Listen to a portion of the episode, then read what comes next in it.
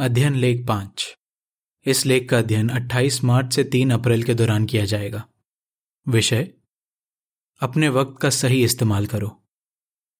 ये लेख इफिसियों पाँच के 15 और 16 पर आधारित है, जहाँ लिखा है, खुद पर कड़ी नज़र रखो कि तुम्हारा चाल चलन कैसा है। मूर्खों की तरह नहीं, बल्कि बुद्धिमानों की तरह चलो। अपने वक्त का सही इस्तेमाल करो। गीत आठ, यहोवा हमारा गढ़ है। एक झलक। यहोवा हमारा सबसे अच्छा दोस्त है, और हम ये दोस्ती कभी नहीं खोना चाहते। हम उसके और करीब आना चाहते हैं, उसे और अच्छी तरह जानना चाहते हैं। किसी को जानने में वक्त लगता है। उसी तरह, यहोवा को जानने में भी वक्त लगता है। लेकिन भागदौड़ की इस ज़िंदगी में, हम यहोवा को जानने के लिए वक्त कैसे निकाल सकते हैं? और ऐसा करना क्यों अच्छा है? पैराग्राफ एक। सवाल यहोवा के साथ वक्त बिताने के लिए हम क्या करते हैं? जो लोग हमारे दिल के करीब होते हैं, उनके साथ वक्त बिताना हमें बहुत अच्छा लगता है। जैसे पति पत्नियों को अकेले में वक्त बिताना, नौजवानों को दोस्तों के साथ घूमना फिरना, और हम सबको मंडली के भाई बहनों के साथ मिलना जुलना अच्छा लगता है। लेकिन हमें सबसे ज़्यादा अच्छा तब लगता है, जब हम यहोवा के साथ वक्त बिताते हैं। यह हम कैसे करते हैं? जब हम उससे प्रार्थना करते हैं उसका वचन बाइबल पढ़ते हैं और उसके मकसद और गुणों के बारे में मनन करते हैं। सच में, यहोवा के साथ हम जो वक्त बिताते हैं, वो बहुत ही खास होता है। पैराग्राफ दो। सवाल, यहोवा के लिए वक्त निकालना क्यों मुश्किल हो सकता है? यहोवा के लिए वक्त निकालना कभी कभार हमें मुश्किल लग सकता है। हर दिन हमें बहुत से काम होते हैं, जैसे नौकरी पर जाना, परिवार की देखभाल करना और दूसरी जिम्मेदारियाँ निभाना। इन जिम्मेदारियों की वजह से शायद हमें लगे कि प्रार्थना, अध्ययन और मनन करने के लिए हमारे पास वक्त ही नहीं है। पैराग्राफ तीन। सवाल? और किस वजह से यहोवा के लिए वक्त निकालना मुश्किल हो सकता है? कुछ और भी चीज़ें हैं जिन्हें करना गलत नहीं है। लेकिन अगर हम उनमें ज़्यादा वक्त बिताएँगे तो यहोवा के लिए वक्त नहीं निकाल पाएँगे। उदाहरण के लिए, मनोरंजन। यह सच है कि हमें थोड़ा आराम करना चाहिए अच्छा मनोरंजन करना चाहिए। लेकिन अगर हम उसमें ज़्यादा वक्त बिताएँगे तो हमारे पास यहोवा के लिए वक्त नहीं बचेगा। हमें याद रखना चाहिए कि मनोरंजन ही सब कुछ नहीं है। पैराग्राफ चार। सवाल? इस लेख में हम क्या जानेंगे? इस लेख में हम जानेंगे कि हमें क्यों तय करना है कि कौन सा काम सबसे ज़रूरी है। हम ये भी जानेंगे कि यहोवा के साथ अच्छा वक्त बिताने के लिए हमें क्या करना होगा और ऐसा करने के क्या फ़ायदे हैं। सही फैसले लीजिए और ज़रूरी बातों को अहमियत दीजिए। पैराग्राफ पाँच। सवाल। इफिसियों पाँच का पंद्रह से सत्रह पढ़कर एक नौजवान सही करियर कैसे चुन सकता है? आप ज़िंदगी में क्या करेंगे? इस बारे में सही फैसला लीजिए। नौजवानों को अक्सर अपने करियर की चिंता होती है। एक तरफ़ स्कूल के टीचर और ऐसे रिश्तेदार जो यहोवा के साक्षी नहीं हैं, शायद उन्हें बढ़ावा दें कि वो कॉलेज या यूनिवर्सिटी में जाएँ, ताकि आगे चलकर उन्हें अच्छी नौकरी मिले और वो खूब सारा पैसा कमाएँ। लेकिन इस तरह की पढ़ाई में सालों लग सकते हैं।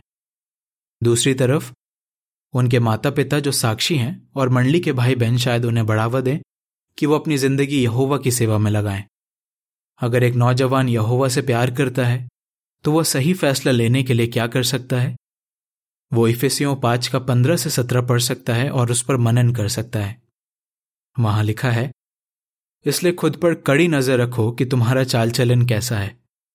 मूर्खों की तरह नहीं, बल्कि बुद्धिमानों की तरह चलो। अपने वक्त का सही इस्तेमाल करो, क्योंकि दिन बुरे हैं। इस वजह से मूर्खता के काम करना छोड़ दो, बल्कि यह समझने की कोशिश करते रहो कि यहोवा की मर्ज़ी क्या है। वो खुद से पूछ सकता है, मेरे लिए यहोवा की मर्ज़ी क्या है?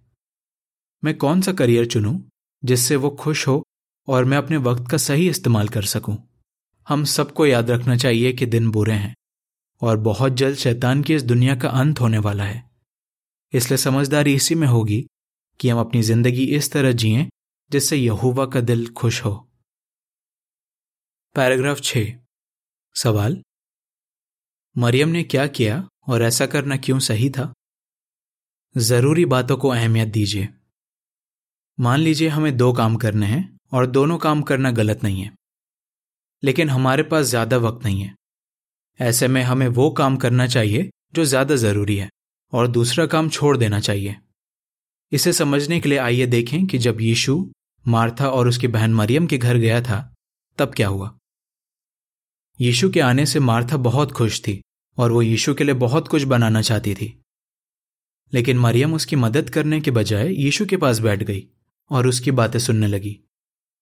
हालाँकि मार्था यीशु के लिए जो करना चाहती थी वो गलत नहीं था। लेकिन यीशु ने कहा कि मरियम ने सबसे बढ़िया भाग चुना है। लूका दस का अड़तीस से बयालीस और फुटनोट। कुछ समय बाद मरियम शायद भूल गई होगी कि उस दिन उसने क्या खाया था।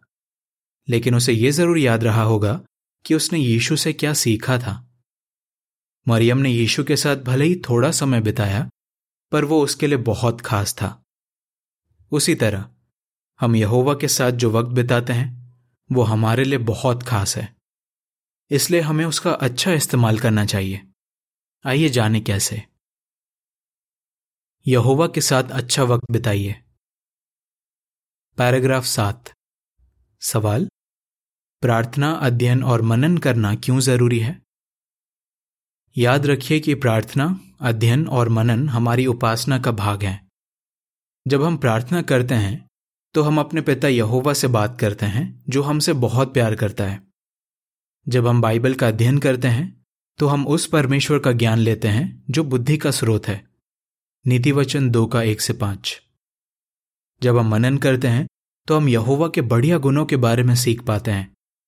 और याद रख पाते हैं कि वो हम इंसानों के लिए क्या करने वाला है। क्या इनसे अच्छा और कोई काम हो सकता है? इसलिए हम इन कामों में जो वक्त बिताते हैं, हमें उसका अच्छा इस्तेमाल करना चाहिए। इसके लिए हमें क्या करना होगा? पैराग्राफ आठ। सवाल क यीशु वीराने में क्यों गया? सवाल ख। इससे हम क्या सीखते हैं? हो सके तो एक शांत जगह चुनिए। यीशु का उदाहरण लीजिए। धरती पर अपनी सेवा शुरू करने से पहले उसने चालीस दिन वीराने में बिताए। उस शांत माहौल में यीशु यहोवा से प्रार्थना कर पाया और सोच पाया कि उसके लिए यहुवा की क्या मर्ज़ी है। इस वजह से यीशु उन मुश्किलों के लिए तैयार हो पाया जो उस पर जल्द आने वाली थी। यीशु से हम क्या सीखते हैं? अगर आपके परिवार में बहुत से लोग हैं तो घर में एक शांत जगह ढूंढना शायद मुश्किल हो। ऐसे में आप बाहर किसी शांत जगह जा सकते हैं। बहन जूली ऐसा ही करती है। वो अपने पति के साथ फ्रांस में एक छोटे से घर में रहती है। उसके लिए अकेले में और बिना रोक टोक के यहोवा से प्रार्थना करना मुश्किल है। जूली कहती है, मैं हर दिन पार्क में जाती हूँ। वहाँ मैं अकेले में यहोवा से दिल खोलकर बात कर पाती हूँ। पैराग्राफ नौ। सवाल? व्यस्त होने के बावजूद यीशु ने क्या किया? यीशु बहुत व्यस्त रहता था। वो जहाँ भी जाता था, लोगों की भीड़ जमा हो जाती थी और उसे सबको वक्त देना पड़ता था। एक बार यीशु जहाँ ठहरा था, वहाँ पूरा शहर जमा हो गया। तब भी उसने यहोवा के साथ अपना रिश्ता मज़बूत करने के लिए वक्त निकाला। अगले दिन सूरज निकलने से पहले वो किसी एकांत जगह गया और वहाँ उसने यहोवा से प्रार्थना की। मरकुस एक का बत्तीस से पैंतीस। पैराग्राफ आठ और नौ से संबंधित तस्वीर का शीर्षक। क्या आप किसी शांत जगह पर निजी अध्ययन कर सकते हैं? पैराग्राफ दस और ग्यारह। सवाल? मती छब्बीस के चालीस और इकतालीस के मुताबिक यीशु ने अपने चेलों से क्या करने को कहा, लेकिन उन्होंने क्या किया? अपनी ज़िंदगी की आखिरी रात यीशु फिर से मनन और प्रार्थना करने के लिए एक शांत जगह गया। वो अपने चेलों के साथ गदसमनी बाग में गया। उस रात उसने अपने चेलों को एक ज़रूरी बात बताई। जब वो गदसमनी बाग पहुँचे तो शायद आधी रात हो चुकी थी। यीशु ने अपने चेलों से कहा, जागते रहो। और फिर वो प्रार्थना करने के लिए चला गया। इस बीच उसके चेले सो गए। जब यीशु वापस आया तो उसने चेलों से कहा, जागते रहो और प्रार्थना करते रहो। मत्ती छब्बीस के चालीस और इकतालीस में लिखा है जब वो अपने चेलों के पास वापस आया तो उसने देखा कि वो सो रहे हैं। उसने पतरस से कहा, क्या तुम लोग मेरे साथ थोड़ी देर के लिए भी नहीं जाग सके? जागते रहो और प्रार्थना करते रहो, ताकि तुम परीक्षा में ना पड़ो। दिल तो बेशक तैयार है, मगर शरीर कमज़ोर है। यीशु ने यह भी कहा कि शरीर कमज़ोर है। यानी वो जानता था कि उसके चेले बहुत परेशान और थके हुए हैं। इसके बावजूद यीशु ने उनसे कहा कि वो प्रार्थना करते रहें। लेकिन इसके बाद जब यीशु दो बार प्रार्थना करके लौटा तो उसने देखा कि उसके चेले प्रार्थना करने के बजाय सो रहे हैं। पैराग्राफ बारह। सवाल? जब हमें लगता है कि हम प्रार्थना नहीं कर पाएँगे तो हमें क्या करना चाहिए? सही समय चुनिए। कई बार हम इतने थके होते हैं कि प्रार्थना नहीं कर पाते। तो हम क्या कर सकते हैं? हम प्रार्थना करने का वक्त बदल सकते हैं। कुछ लोग रात को प्रार्थना करते थे, लेकिन तब वो बहुत थके होते थे। इसलिए उन्होंने शाम का वक्त चुना। इसके अलावा, हम सीधे बैठकर या घुटने टेक कर भी प्रार्थना कर सकते हैं। कई लोग ऐसा ही करते हैं। इस तरह वो ज़्यादा ध्यान दे पाते हैं। लेकिन कई बार हो सकता है कि हम बहुत परेशान हों, या निराश हों, और प्रार्थना करने का हमारा मन ना करे। तब भी हमें प्रार्थना करनी चाहिए। और यहोवा को अपने दिल की बात बतानी चाहिए। हम यकीन रख सकते हैं कि यहोवा हमारी भावनाएँ ज़रूर समझेगा। पैराग्राफ 12 से संबंधित तस्वीर का शीर्षक। क्या आप तब प्रार्थना कर सकते हैं जब आप ज़्यादा थके ना हों? पैराग्राफ 13 सवाल? यहोवा के साथ वक्त बिताते समय इलेक्ट्रॉनिक उपकरण किन तरीकों से हमारा ध्यान भटका सकते हैं? अपना ध्यान भटकने मत दीजिए। यहोवा के साथ गहरी दोस्ती करने के लिए सिर्फ़ प्रार्थना करना काफ़ी नहीं है। हमें बाइबल का अध्ययन करना होगा और सभाओं में जाना होगा। लेकिन हम ऐसा क्या कर सकते हैं ताकि हम ध्यान लगाकर अध्ययन कर सकें और सभाओं में सुन सकें? हमें खुद से पूछना चाहिए, किन बातों से मेरा ध्यान भटक सकता है? स्मार्टफ़ोन और दूसरे इलेक्ट्रॉनिक उपकरण बहुत काम की चीज़ें हैं और आज ये लाखों लोगों के पास है। लेकिन यहोवा के साथ वक्त बिताते समय जब कोई हमें फ़ोन करता है या ईमेल या मैसेज भेजता है तो शायद हमारा ध्यान भटक जाए।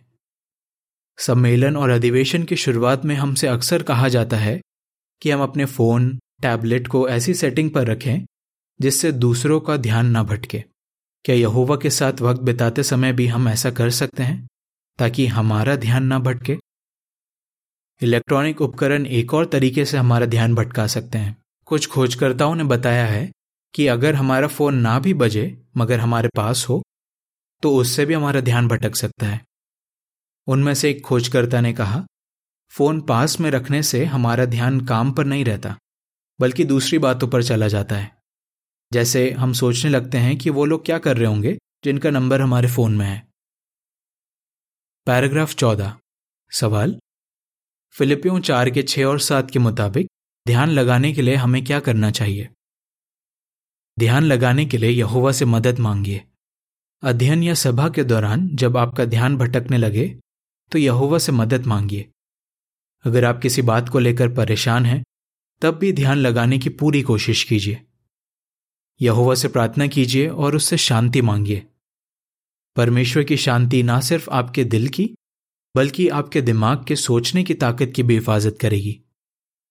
फिलिपियों चार के छह और सात में लिखा है, किसी भी बात को लेकर चिंता मत करो, मगर हर बात के बारे में प्रार्थना और मिन्नतों और धन्यवाद के साथ परमेश्वर से बिनतियाँ करो। तब परमेश्वर की वो शांति जो समझ से परे है, मसीह यीशु के ज़रिए तुम्हारे दिल की और तुम्हारे दिमाग के सोचने की ताकत की हिफाजत करेगी। पैराग्राफ तेरह और चौदह से संबंधित तस्वीर का शीर्षक। अगर ज़रूरी ना हो तो सभाओं के दौरान ईमेल या मैसेज ना करें। यहोवा के साथ वक्त बिताना क्यों अच्छा है? पैराग्राफ पंद्रह। सवाल, यहोवा के साथ वक्त बिताने का एक फ़ायदा क्या है? अगर आप वक्त निकालकर यहोवा से बात करें, उसकी सुने और उसके बारे में सोचें तो आपको कई फ़ायदे होंगे। एक है, आप अच्छे फैसले ले पाएँगे। बाइबल में लिखा है बुद्धिमानों के साथ रहने वाला बुद्धिमान बनेगा। नीति वचन तेरह का बीस। यहोवा से बढ़कर बुद्धिमान और कोई नहीं है। इसलिए अगर आप उसके साथ वक्त बिताएँ तो आप और भी बुद्धिमान बनेंगे। आप जान पाएँगे कि किन कामों से उसे खुशी मिलती है और किन कामों से उसे दुख होता है। फिर आप सही फैसले ले पाएँगे। पैराग्राफ 16 सवाल? यहोवा के साथ वक्त बिताने का दूसरा फ़ायदा क्या है? दूसरा फ़ायदा, आप दूसरों को अच्छी तरह सिखा पाएँगे। जब हम बाइबल अध्ययन कराते हैं तो हम चाहते हैं कि हमारा विद्यार्थी यहोवा के करीब आए। इसके लिए हमें क्या करना होगा? हमें यहोवा से ज़्यादा से ज़्यादा बात करनी होगी। तभी उसके लिए हमारा प्यार बढ़ेगा और हम अपने विद्यार्थी को उससे प्यार करना सिखा पाएँगे। यीशु का ही उदाहरण लीजिए।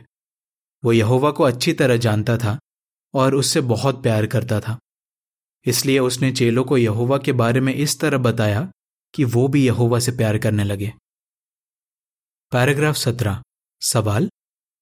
यहोवा के साथ वक्त बिताने से हमारा विश्वास कैसे बढ़ता है? तीसरा फ़ायदा। आपका विश्वास बढ़ेगा।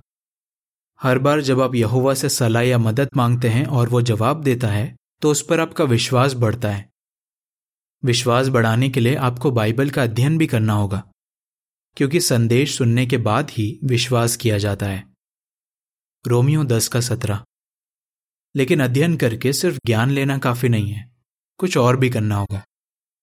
पैराग्राफ 18 एक उदाहरण देकर समझाइए कि मनन करना क्यों ज़रूरी है। हमें सीखी बातों पर मनन करना होगा। भजन सतहत्तर के लिखने वाले के उदाहरण पर गौर कीजिए। उसे लगा कि यहोवा उससे और दूसरे इसराइलियों से नाराज़ है। इसलिए वो इतना परेशान हो गया कि उसकी रातों की नींद उड़ गई। अपना विश्वास बढ़ाने के लिए उसने क्या किया? उसने यहोवा से कहा, मैं तेरे सभी कामों पर मनन करूँगा, उन पर गहराई से सोचूँगा। आयत बारह। हालाँकि उसे पता तो था कि यहोवा ने बीते कल में अपने लोगों के लिए क्या किया है। फिर भी उसके मन में यह सवाल आया, क्या परमेश्वर हम पर कृपा करना भूल गया है? क्या उसने गुस्से में आकर दया करना छोड़ दिया है? आयत नौ। लेकिन जब उसने यहोवा के कामों पर मनन किया और गहराई से सोचा कि यहोवा ने कैसे बीते कल में अपने लोगों पर दया और करुणा की तो उसे यकीन हो गया कि यहोवा अपने लोगों को कभी नहीं छोड़ेगा। आयत ग्यारह और पंद्रह। उसी तरह सिर्फ़ ये जानना काफ़ी नहीं है कि यहोवा ने अपने लोगों के लिए अब तक क्या किया है और उसने आपके लिए क्या किया है। बल्कि इन बातों पर मनन भी करना होगा, तभी आपका विश्वास बढ़ेगा। पैराग्राफ 19 सवाल, यहोवा के साथ वक्त बिताने का सबसे बड़ा फ़ायदा क्या है? चौथा और सबसे बड़ा फ़ायदा, यहोवा के लिए आपका प्यार और गहरा होगा। यही प्यार आपको उभारेगा कि आप यहोवा की बात माने, उसे खुश करने के लिए त्याग करें और मुश्किलें सहें। यहोवा के साथ हमारी दोस्ती से ज़्यादा कीमती और कुछ नहीं है।